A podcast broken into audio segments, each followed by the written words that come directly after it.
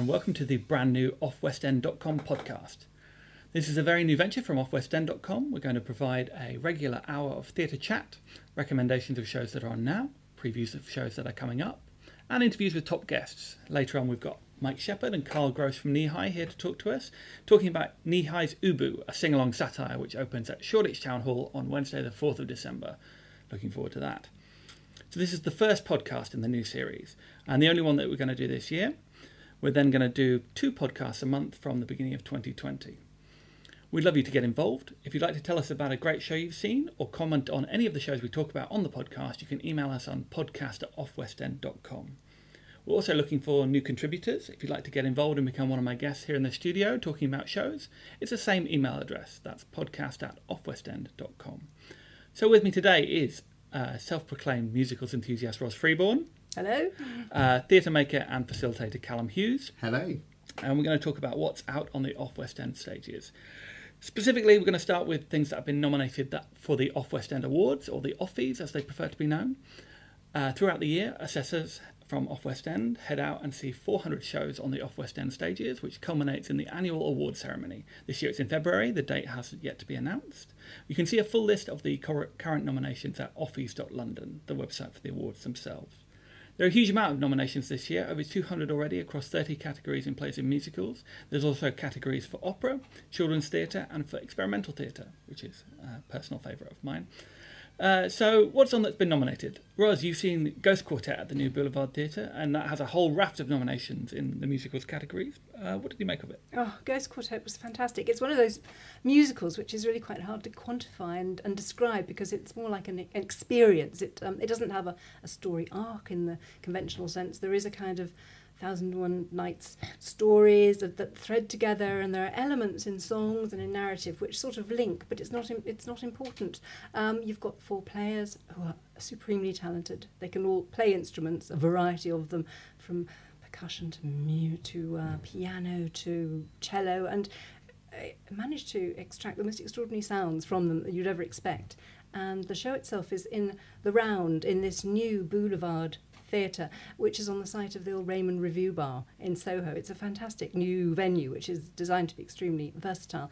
And so, with this circus like feel, you are in the round, the audience is really inches away from the action, and towards the end, with that no, no spoiler alert, but you will find yourself involved, literally, in playing and creating the music at the end. Um, it's just sit back and enjoy the ride. It's uh, 90 minutes of something completely sort of subliminal and abstract, but um, just don't yes don't expect to, to get anything that you might have seen before. It really has pushed the whole idea of the musical into a new domain and uh, this is a very interesting place to be. So for any enthusiasts for music just just set down your sort of conventional hat and go oh this is a new adventure nice it's been nominated for pretty much everything. I mean, set, lighting, um, the cast, the director, new musical, musical director. Yes. I mean, is there anything you can pick out from all that that you think it will have a good chance for? Uh, probably all of them, to be honest. They, they, it was so supremely good. The lighting was amazing a lot of it is in semi-darkness and uh, they've got a, a, great rig that can sort of pick out little moments when music arrives and then the lighting will come up and you'll see where this music or this voice is coming from. Um, sometimes the, the cast is on the move and it, it manages to, to, to, capture them so you get a sort of a, a fleeting sense of, of, of, dance and movement. The sound, um, the, the sound design as well because you've got to capture such a variety of instruments and voices as well and, and, and we often don't know what goes on but somebody there was making it uh, easy for us to absorb. Um, so uh, the performers themselves, four of them, all equally incredibly talented. Um, who knew that they could do all the things that they do, but they do. Nice. Uh, when's that running till? Ghost Quartet is on until the 4th of January nice. 2020. Marvellous. Sounds amazing. Uh, Callum, what have you been up to this week? Um, I've seen quite a bit this week. Um, and I have to say, um, a lot of it has been some really really nice, um, good female driven um, theatre. Um, one I kind of I was thinking about what to talk about, and one that seemed really really relevant to me um, was uh, a play called Rage but Hope by Stephanie Martin. Um, she's had previous success at the Park Theatre and um, is also uh, joining Netflix as one of their uh, stock writers um, involved in quite a few projects. Kind of really one to watch as an emerging writer, um, and really affected. Um, I was speaking to her and she said she's really affected by the XR climate crisis, and so she got involved with them and said, "How can I help? I'm a theatre maker. You know, I don't know what to do here." And they said, "Well, write a play." So they gave her a bit of space at Summerhall, and it had a, a couple days run there at Edinburgh.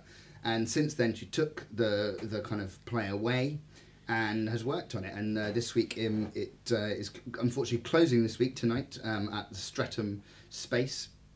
Um, but it is moving on to another London venue the new year, uh, yet to be confirmed. So watch out for it. Rage but hope. It's a monologue play, um, and uh, as uh, Martin said herself, sometimes as a playwright, um, you can say a monologue play is kind of cheating um, because you can kind of write lots of short episodes. But one thing that really stood out um, is the way in which these monologues were structured and the fact that they spoke to a much bigger uh, diversity that kind of reflected um, the UK. And, and I think one of the things when we talk about zeitgeisty topics in theatre, like climate crisis, um, is that everyone has a lot of different feelings about it. And we often go as kind of thinking we're kind of you know liberal minded people, um, thinking oh well well I, you know I'm behind this yeah you know climate change obviously it's a good thing, but there were so many aspects of how climate change affects people of different positionalities that I just simply wouldn't have thought of at all. And I think if a play does that, then that's brilliant as far as I'm concerned. Um, it was a particularly uh, moving monologue, um, and it featured um, uh, a woman's relationship with her husband, um, uh, looking at homelessness um, and how the homeless community has kind of joined together with different um, classes of, of protesters, and also looking at who gets to protest. You know, who can afford to take that day off work, um, and where intention meets impact, and really getting into the the kind of heightened tensions that we're now living in. And I thought it was really nice to see a play that's so relevant, asking so many different questions. Um, there's also one bit that I won't spoil that um, is is one of the best uses of uh, of a particular theatrical device I've ever seen the execution. Um, if uh, anyone knows the term plant in theatre, um, that's all I'll say. But it was uh, it's exceptional and wonderful to see an audience so brought in and taken by that. I think you may have spoiled it a little bit there. cool, that sounds great. Um, my turn, I guess. Uh, I this week I've seen uh, an amazing show down at CoLab Theatre, which was uh, an immersive show called Crisis. What Crisis? This has been nominated for the Offies Idea Award, which is, uh, stands for Innovative, Devised, Experimental, and Atypical. Uh, so all the all the weird and wonderful stuff out there. So this is a show by Parabolic Theatre. They did uh, for King and Country also at CoLab, and they also have a, a space uh, a space exploration show called Bridge Command, another immersive show running at CoLab at the same time. But Crisis What Crisis is set in the winter of discontent in 1979. Essentially, you, the audience, are Labour staffers. Uh, you get you go into the room and get given jobs to do. The unions are on strike, rubbish is piling up in, in the streets, and there's a vote of no confidence in two hours' time. So, what do you do to help out? Essentially, the whole thing plays out uh, in a sort of game scenario. Audience members immediately get onto phone lines and have to call trade union representatives, talk to conservative politicians, and make them promises. And the uh, the poor people who get assigned to the finance team have to try and balance the books of the country. I don't want to spoil too much, but uh, our group ended up making some pretty radical financial decisions. may have sold the Falklands at one point. Um, what it does brilliantly is create a, uh, an atmosphere. The people there are people on phones in all corners of the room shouting at presumably actors on the other end of the line. People rushing about in between teams, sharing information. And these are all audience members just getting caught up in the urgency of the game. I've seen quite a few of these sort of game slash theatre shows, and some of them really don't work. And this one really nailed it. I thought. I think if you work in politics or any sort of high-powered, high energy job, you probably hate this show because it would be too much like going to work. But anybody else who wants to feel like what it might be to work in Parliament for a night on a, an eve, evening of a crisis, uh, it's it's a really really fun time. Uh, there's also lots of jokes in the script. There's a there's like a poking fun at the sort of 70s Labour stereotypes. You know, the the main guy's in a beard and a sort of a bad tie and you know a badly fitting suit. Um, and there's a sort of gruff Scottish uh, union representative that comes in. You know, but the, the whole evening is a really fun time, and if you can enthuse an audience like that to become a part of the show, to to get involved, get on the phones, and to run around, you you're doing it right, I think. So that's on um, just for another week. That's until the eighth of December. That's at Colab Factory in London Bridge, and uh, the, t- the tickets are thirty six pounds. So. And what was it called? Crisis, what crisis? Crisis. What crisis? It's really great. Um, what else should we talk about? Um, Ros, you've seen High Fidelity down at the new Turbine Theatre.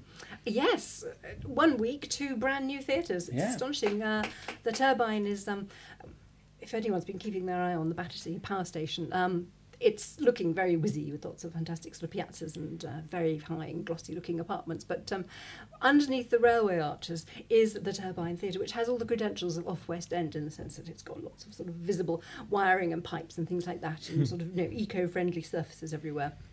But it's got a pretty sophisticated kind of rig in there as well.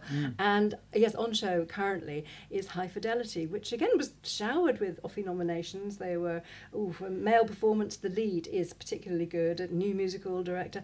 It's also the brainchild of um, Paul Taylor Mills, who um, is the new artistic director in this new theatre, so it's a, it's a big deal for him. And I think High Fidelity will be familiar to a lot of people. It was Nick Hornby's sort of, you know, best-selling book about this loserish kind of owner of a record shop in Holloway Road. It then got uh, Hollywoodized, but was translated to Brooklyn. Um, it had John Cusack famously in the, in the lead role.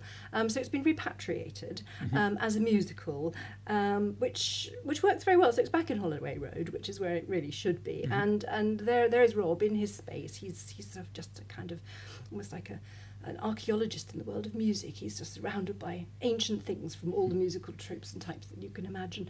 And uh, in it, he's supported by a, a strange cast of his own of, of friends who just have this sort of shared passion with music. But he's also got a girlfriend, Laura, and um, he's been bad, and Laura has dumped him. She's gone, and so it does follow the kind of story arc of you know, girl, lo- boy loves girl, boy loses girl, boy wants to get girl back, and so that that it's as simple as that. But um, it's all done in very charming um, musicality with a, a very bouncy, enthusiastic cast of ten, five girls, five boys who interchange their roles really effectively. Each person has a moment to shine. They have a big number, but at the heart of it, we, we do have Oliver Ormson, who's um, who plays Rob, the lead, who really carries the show to some extent because he's there in every show. He's the, the narrator. He's the, the, the star turn.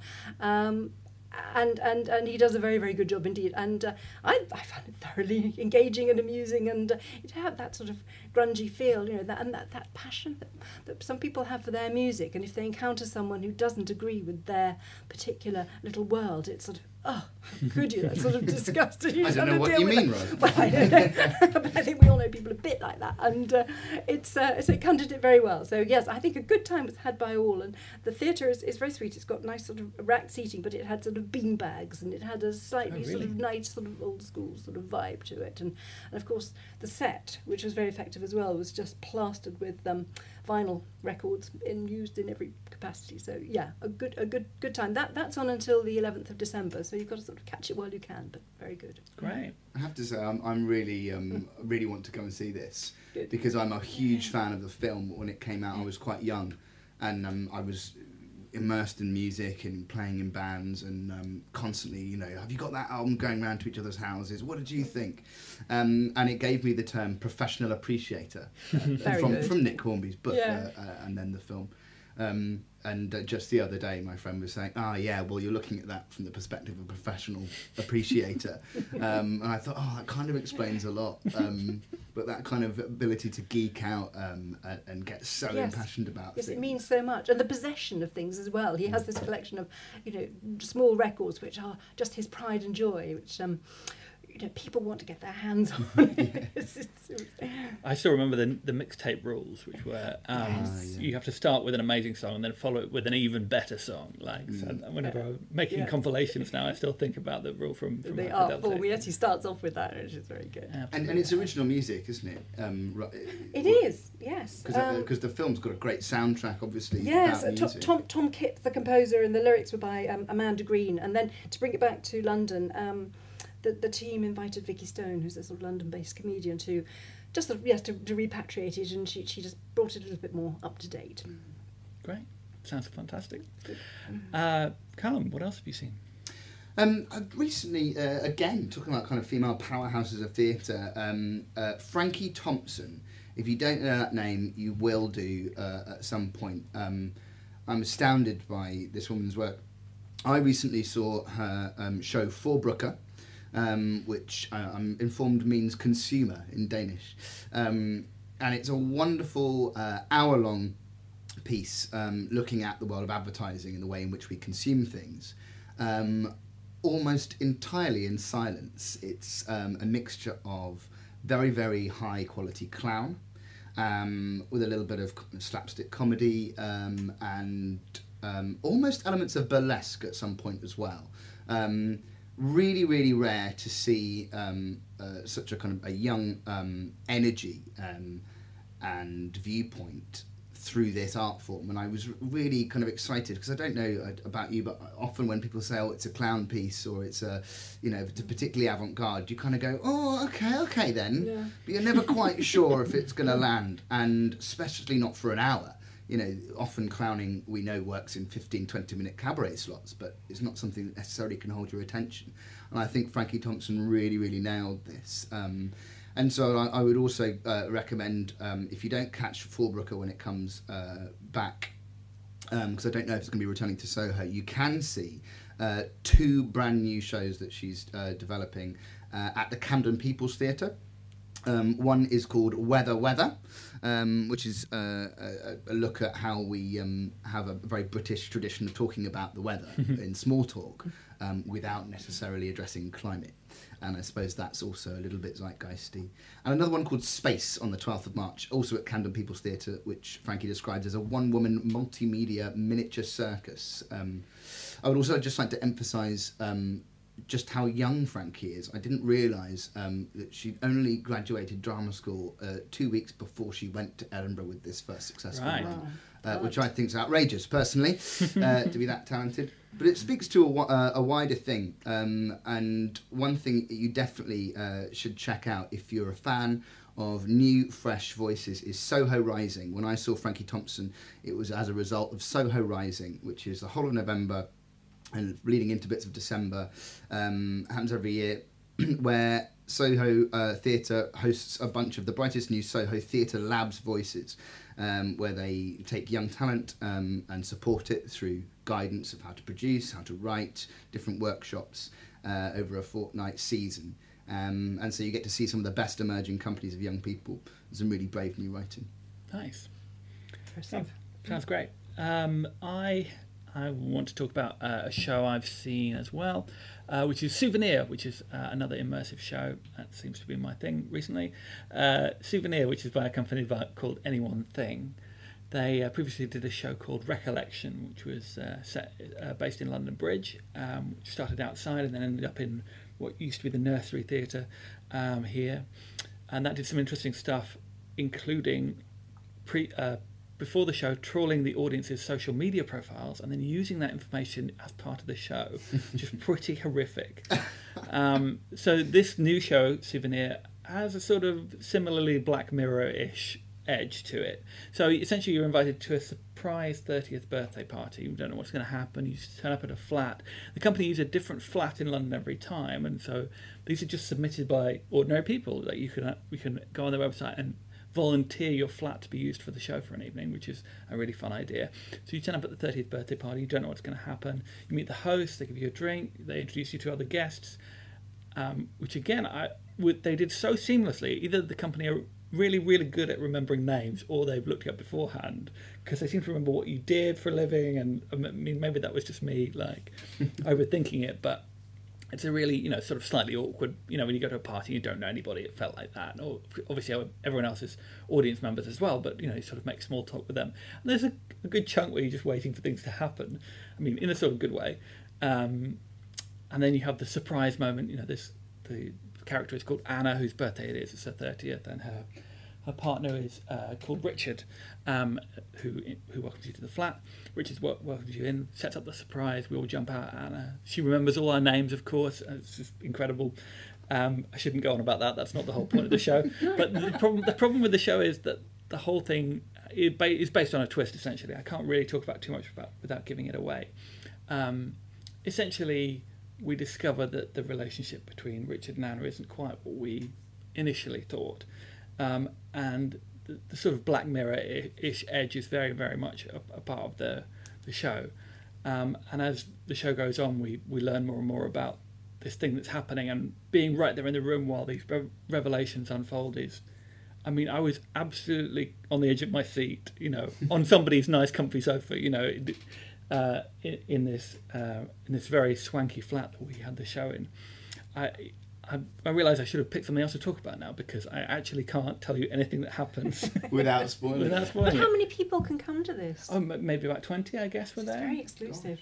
It is. It is very exclusive, and they they you have to sign up to the website, and then they send you emails telling you when the next ones are going to be. I think there's two in December uh, coming up. So, I mean, So if they I can do a bit of sleuthing to find out who Yes. you are then. yeah, well, maybe. Um, I mean, if I've sold that to you with that sort of uh, half review, then uh, the, you can find out more at anyonething.com. Uh, tickets, I think, are thirty-four pounds for that one, or indeed you can volunteer your flat and uh, presumably get a free ticket at that point. I was just going to ask. I, I, I both of the shows that you mentioned are quite immersive, Yeah, yeah. Um, and experimental. As you said, that's kind Yeah. of your vibe. Um, and I don't, don't know how you feel about this, Ros, but it does seem to be a lot more immersive theatre happening in London on the fringes. Um, and I've got friends who absolutely love it. I personally get a little bit nervous again. I think it's just because I'm not tight British man. Yeah, Um, oh, don't don't talk to me. yeah. Well, you don't want Um, to get involved or Not you have to really, not unless I'm being paid to do it. Fair Um, enough. You know, um, I don't really like getting up and on stage, but um, You're an actor. Yeah, I, well, yeah. So yeah, it's fine if you're playing someone else rather Right, than right. yourself. I You feel like say, there's a yeah. vulnerability there. Um, but I was going to ask you, you both, what do you think um, it is about the immersive experience that's so popular at the moment, and even the Boulevard, like being in the round and being kind of intimate with the work? It's certainly come uh, come a long way. I think things like immersive Gatsby and that sort of thing have, and Secret Cinema, of course, have, have really boosted the popularity of Punchdrunk. that too. sort of Mm. I mean, they've been trailblazers, of course, for a long time, but I think things like Secret Cinema have really opened it up to a much, much wider audience and made it a, a sort of night out experience, which, you know, Gatsby, Wolf of Wall Street, that sort of, The War of the Worlds, which is on at the moment, mm. that sort of thing, they've really capitalised on that sort of like night out and being in a new world sort of experience thing. I mean, the ones I tend to go to are slightly smaller shows like Crisis What Crisis and Souvenir. I mean, because my interest is more in what you can do with a small audience theatrically and also how you get people out of their comfort zone. I think that's really interesting. Like it because every time you'll have a huge range of people coming Uh, who will interact in different ways. Some of whom who won't want to interact at all, hmm. who have been dragged there by their friends, and some of whom me. will be really up. yeah, well, exactly. And some of whom who will be really up for it. I mean, that's the thing. And I always, as a sort of you know analysis thing, like to look at how the company are dealing with people who don't want to be involved, and how they're making them comfortable, or how they're making them interact in small ways, or what they're doing. I mean, and I think that's really fascinating. I think we're people though, as Brits, we've all been brought up on a on pantomime and that sort of you know, oh yes it is oh no it isn't a kind of involvement. And I think it's just an extension of that opportunity to sort of have a good go. And you know think back to Shakespeare's theatre in the Globe there would have been a lot of heckling and involvement. So perhaps that was their form of immersive theatre. We've just sort of updated it a bit to say yeah we can give as good as that actor gets Well, we're going to talk to Kneehigh. Um, you're going to hear my interview with Kneehigh shortly, and of course, their new show uh, is a sing-along satire of, of the version of King Ubu, um, Alfred Jarry's play, and they do that with a you know sort of getting the crowd involved as much as possible. So physics yeah, I know about these things so it'll be really great. Okay, thanks you so much for your time. We're going to cut now to uh, my interview with Kneehigh. Uh, here it is.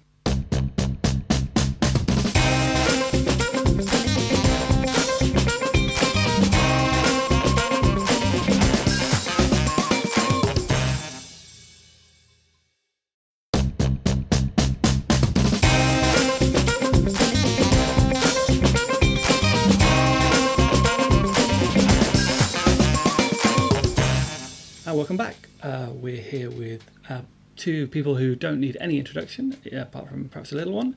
It's uh, Mike Shepherd and Carl Grose, joint artistic directors of Kneehigh Theatre Company, um, responsible for West End and off West End hits for nearly 40 years. And now you're back with your new sh- show, Kneehigh's Ubu, a sing along satire, which opens at Shoreditch Town Hall on the th- 4th of December. Thanks for coming in, guys. Ooh, Um, thank you. Thank you. For those who don't know Ubu, could you tell us uh, a bit about the story and maybe the world that Ubu lives in? Yes. So, Ubu or Ubu Roi, King Ubu, it was a play written by a, a fabulous fellow called Alfred Jarry, who was um, responsible for kickstarting the Surrealist movement. Um, uh, and he wrote this uh, very anarchic, uh, controversial uh, play that was performed in Paris for two nights before it was shut down um, in 1896. And um, it tells the story of a, of a, a, a mad king in his version. In our version, we've got he's a mad dictator and is a bit more politically oriented. But um, yeah, he, he he Ubu is a is a mad king, and him and his wife uh, tear around Europe and uh, sort of kill their way to the top. And it's a it's a it's a brilliant satire on uh, on the abuse of power, basically, and greed. And um, I read it when I was a student and sort of loved it, and kept on in the back of my mind. It was always felt like right material for for high, and um, what with the current, uh, you know, uh, particular characters in governments around the world, uh, you know, it was like, yeah, this is the time to to tell Ubu again, I think, and uh, yeah, that's what we've done. Any particular characteristics of the character that made you feel like now was the right time? Yeah, I mean, it's Ubu is um, obscenely greedy. Um, he's an idiot, um, a fantastic buffoon, you know, which is fantastic for us. You know, we, we like idiots, um, and uh, and he's power mad, you know, which is which is great. I mean, it's so it's it's telling that story, and it has uh, we we set it very much in our in our own world. We've updated it a bit, and we've also put a lot of uh, we, we, we tell the show through sort of get the, the audience singing um, with a fantastic Neo band, uh, classic tunes. But amongst it all, you know, I'm very pleased that we you know we tell Alfred Jarry's story really. Yeah. So uh, you you build it as a as a sing along satire. So how much audience interaction is there? Is it, is it singing along, or is there more to it than that? It's, it's worth saying it, it's kind of in reaction to.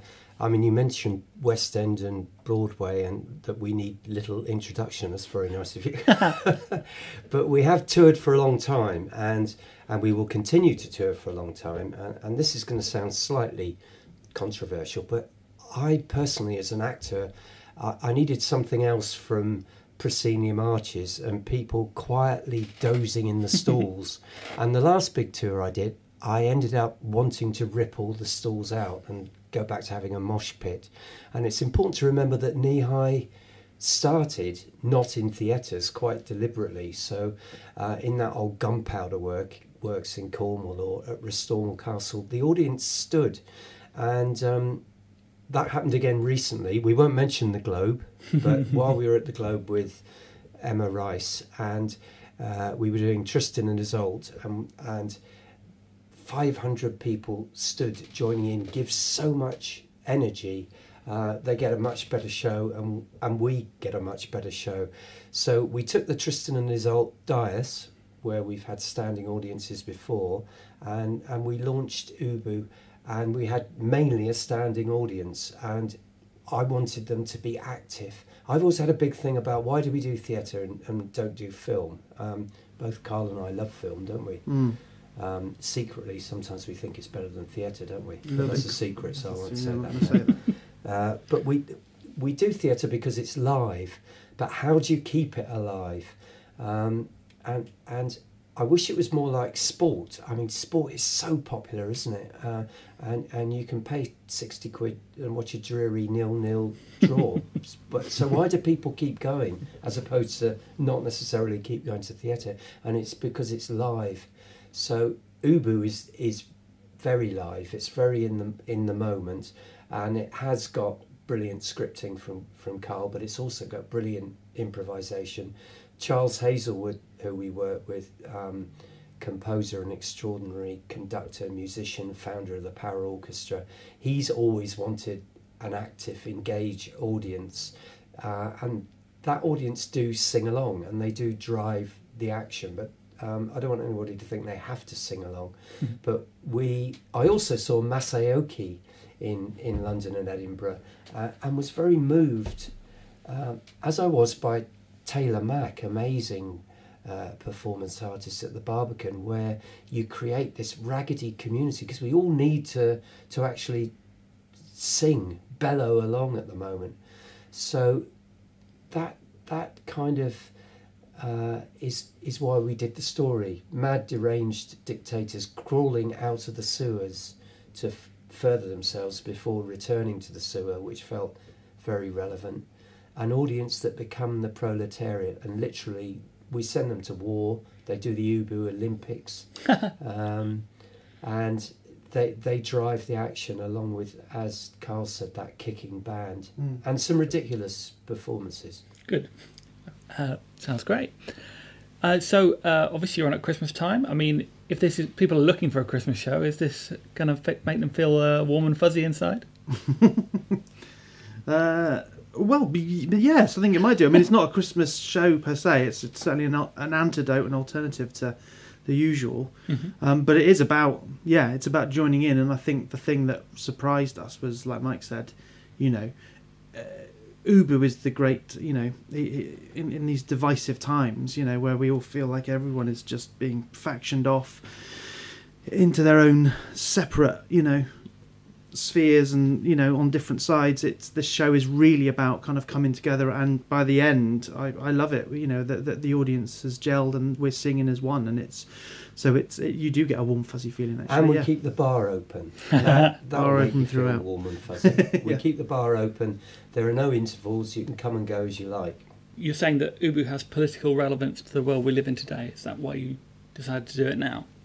yeah definitely one of the reasons yeah i mean certainly the work that me mike and charles hazlewood have been working and creating you know over the last couple of years dead dog in the suitcase was our beggars opera and we we turned gunter grass's tin drum into a into a modern opera um, all of those stories um, i think for all of us ha- have a kind of had an urgent need to be told because they reflect you know uh, what's happening now. You know, there were lines in the Tin Drum that were kind of like headlines. You know, that I was reading. That, you know, when I was writing it. Do you know what I mean? So it's there's uh, and Ubu's the same. You know, it really it just captures the madness and the absurdity of the moment. I think. Yeah. So what's the development process like? I know you, you premiered it at the Asylum in the summer. How did it first get started? We we worked very fast. Um, that's the other thing. Um, we worked very fast and very simply. We took the creative team's credits away. So we said, "Your fellow adventurers, we're going to do this together," um, and and we made it in two weeks uh, with very little, which again was a reaction to um, some of the shows with certainly a much more complicated technical spec. Because again, this comes back to how do you keep it alive? How do you keep it fresh? And quite often when we're touring, you start the week with a, a long and lengthy tech where you go through something and you think, yeah, you think, oh, I can feel the life force sapping away. Uh, and then you have to go on stage with uh, great energy and joie de vie. So we made it quickly with vigour and rigour and a lot of fun. Do you have a next project lined up, or is this going to take up your foreseeable future? Uh, we'd like we'd like this to play to alternative festivals um, uh, all over the world. Uh, I I in particular want us to keep reaching out across the world. But the next national touring show that we do is a marvelous story uh, about a boy called Wagstaff. Wagstaff, the wind-up boy, who's a boy so bad his parents run away from home and join the circus. And that'll be a show touring for everyone uh, later in the year.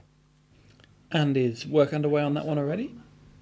Yeah, we Yeah, have. yeah, yeah. We we we put a lot of space in process, so we've we've done three days on that, and found the world of it and design ideas, and and the story exists. It comes from a story written by Jan Needle, uh, and Carl is already adapting it. Fantastic. Sounds great. Well, that's uh, Ubu, a sing along satire, which opens at Shoreditch Town Hall on the 4th of December. Uh, the early bird tickets are on sale for £18 each. Uh, Mike and Carl, thank you so much for your time. Thank Thanks, Tom.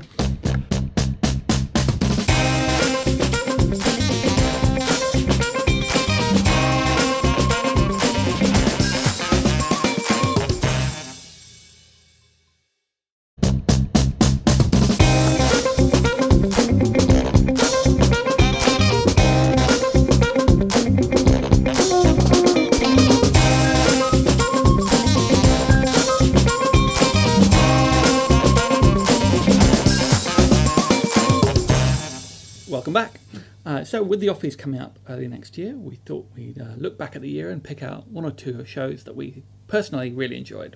Ros, what was your pick of the year? I really loved Operation Mincemeat. It was uh, a, a surprising show, uh, a comedy and a musical based on this very audacious plan in World War II to confuse the German High Command to suggest that the Allied invasion of Europe was going to happen, not where it happened. And uh, this this was all done for real. A, a, a, a team, a crack team of uh, disinformation experts who were brilliantly drawn by this uh, four strong company. They're called Spit Lip, not Split, but they're Spit Lip, and they're a wonderful Ed- Edinburgh team. They just came up with this idea for floating a dead body off the coast of Spain, carrying strange messages which would be understood to have all the plans. You'd think, why make a musical out of that? Well, they with the four of them put together the most fantastic show which was rollickingly good fun. You absolutely got the story. It had this this crazy arc. They got to convince the powers that be to have the budget to do this. They've got to find a corpse. They've got to dress it up. They've got to find a hinterland for this officer so that it becomes clear that it's for real. And that that was an opportunity for a particularly moving song done by the sort of older office um, sort of manager who was invited to write a real love letter, which you knew came from somewhere deep in, in her heart, had nothing to do with this imagined one. So it, you, it, it was full of, there was pathos and, and, and humour in equal measures, and it was so wonderfully done uh, with original rollicking rock music. It was like um, Hamilton meets uh, the history of World War II by way of pantomime and melodrama. It had fantastic ingredients. And the good news is that, um, in fact, it's coming back to Off West End. It's at the Southwark Theatre in the new year. It's going Southwark to be Playhouse. Yeah? the Southwark Playhouse. Yeah, yeah. Sorry, yes, um, from um, uh, the fourth to the eleventh of January. And if um, Great. if you can get tickets, it's And it's really nominated, special. isn't it? It's particularly nominated fulsomely with um, yes, for best new musical, for production director, and uh, performance ensemble, which really defines and describes what's going on the best. Great, great. So you'll be rooting for that one in, I in February. will. I will. Cal, what, what was your pick of the year? Um, oh, there were lots of good fringe shows this year, but I think one that absolutely floored me was um, a show called Call Me Fury. It was the first show I'd seen by Out of the Forest Theatre. It was at the Hope Theatre in Islington, um, and one of the last shows programmed by Matthew Parker, um, who's left, um, to go and pursue uh, other things, which we can also talk about. But Call Me Fury is um, a look at witchcraft um, in America, and it kind of references the Crucible as you know one way we look at things. Um, and it, again, questions the positionality a little bit of, of Arthur Miller and the way we've talked about witchcraft, and uh, essentially um, really opens the discussion to the oppression of women throughout ages. With um, with you know last case of, of witchcraft um, uh, murder taking place in, in 2012, you know, in London, um, essentially a case of child abuse. Um, so it's really hit home, but also with a wonderful sense of satire, comedy, um, smart humour, and a cracking cast of six uh, actor musician uh, female um, uh, performers. Um, and it was also nominated, of course, for the Best Performance Ensemble um, uh, award by offwestend.com. Quite rightly so. Um, so I- um, if you if you see out, look out for this show. But also, I'm really interested to see um, what else out of the Forest Theatre um, come up with. Sasha Wilson, who uh, wrote and direct, led this piece uh, of work, is um, obviously got a lot to say, and uh, she does it very very smartly. So that, that's that's probably one of my highlights. Great. Uh, for me, uh, it was Islander, which was at the Southwark Playhouse. Uh, for somebody who loves immersive theatre, I don't know what I was doing a musical, but uh, there I was. Uh, it's set on a Scottish island, uh, about to lose its, you know, it's sort of the public services are winding down. There's so few people on the island that having to decide whether they move the whole community off the island or not. Uh, so there's that sort of interesting sort of public service theme going on. And then a young girl meets a, a whale washed up on the beach and then meets her, the whale's companion, which is a, a sort of mythical uh, race of creatures who, who swim with the whales and live on a, a mystical island just off this Scottish island in the mist. Uh, and the two form a friendship. And it is was for somebody who doesn't really go in for fantasy a lot. I just thought it was beautifully played. It's it's the two actresses, Kirsty Findlay and Bethany Tennick, both incredible actresses. They play the whole village between them. They sing the the whole score uh, with just the two voices and, and loop pedals, and it is just gorgeous. That's up for um, new musical and for best director in a musical at the Offies, and I really think it should have been nominated for more than that. It was an absolutely stunning piece, which I hope does come back at some point. Okay, so let's talk about uh, what's coming up uh, in December and into January. Obviously, Christmas is coming up, so we're going to have a little look at some Christmas shows and some not Christmas shows, uh, see what's happening uh, in the next couple of weeks. Ros, what you got? Well, I'm looking forward to seeing 42nd Street at uh, the Gatehouse up in, in Highgate. The Gatehouse, it, has been run by um, John and uh, Katie Plews for the last sort of 30 something years. They have an amazing track record of putting on stonking great off Broadway, Broadway style musicals. So this one, obviously, 42nd Street's got it all with the uh, all the, the tunes to match as well, and uh, so there'll be a lot of hoofing and tap dancing. And um, yes, it'll be a really good, hopefully, a really good seasonal show. Um, the other thing I'm quite looking forward to seeing will be, again, gosh, back at the Southwark Playhouse. We seem mm-hmm. to be uh, obsessed with this. It's called Potted Panto. Um, so if you just want a fix of all your pantos in one show, this is obviously the place to go. That's going to be the 5th of December until the 11th of January. And uh, it was it was set up um, by Daniel Clarkson Jefferson Turner, who just decided they were just going to combine them all and put on a great show. I'm sure it will be great for children, for all the family, but it will reference a lot of um, contemporary goings on. So watch out, I'm sure, for the Brexit jokes. Yeah, yeah. Callum? Very good. Um, yeah, there are a couple that um, are on my radar. Um, the Invisible Man uh, the Brockley Jack, starring Matthew Parker, who's the uh, aforementioned uh, artistic director of the Hope Theatre, stepping back into his action uh, acting shoes. Um, expect um, a very kind of 39 steps ish kind of mad romp uh, through this kind of epic piece um, with lots of um, multi rolling um, and comedy there.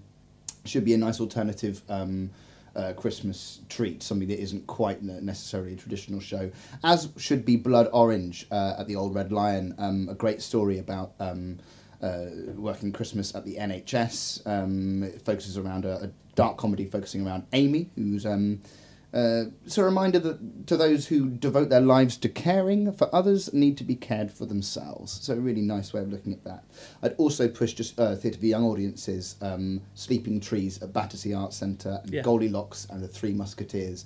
Definitely one to watch out for. Um, slightly eccentric look at uh, kind of traditional uh, Christmas stories. Because they're a sketch comedy group, aren't they? Yes. So uh, yeah, very very funny guys. Uh, do lots of uh, um, adult comedy as well at Edinburgh. Um, but their Christmas shows and kids shows uh, get a lot of uh, attention, sell out really quickly. So this year at BAC for the entirety of the festive season. Great. Okay, so I'm going to give you a couple of alternative Christmas shows. Uh, firstly, uh, firstly, uh, Joan of Leeds at New Diorama from 3rd to 21st of December. Uh, that's by the new show by Breach Theatre, who you might know from It's True, It's True, It's True, or The Beanfield.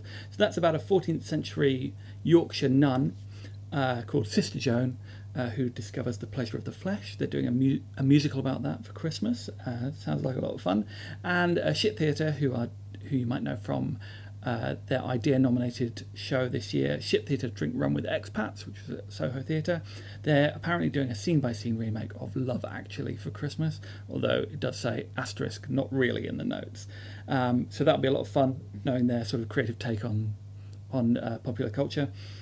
Um, Great. Thank you so much for coming down, guys. We had a, a lot of fun talking about Thank things. You. Great. Uh, if you'd like to get involved in the show, you can email us on any of the things we've talked about today. If you'd like to tell us what your favourite show of the year was, if you'd like to give us a review of a show you've seen, uh, you can email us at podcast at offwestend.com. keep an eye on the website for new updates and for new nominations for the Offies. Um, and we'll be back in the new year with a new show. Uh, thanks very much for listening. This was a Disentangle production. Bye. thank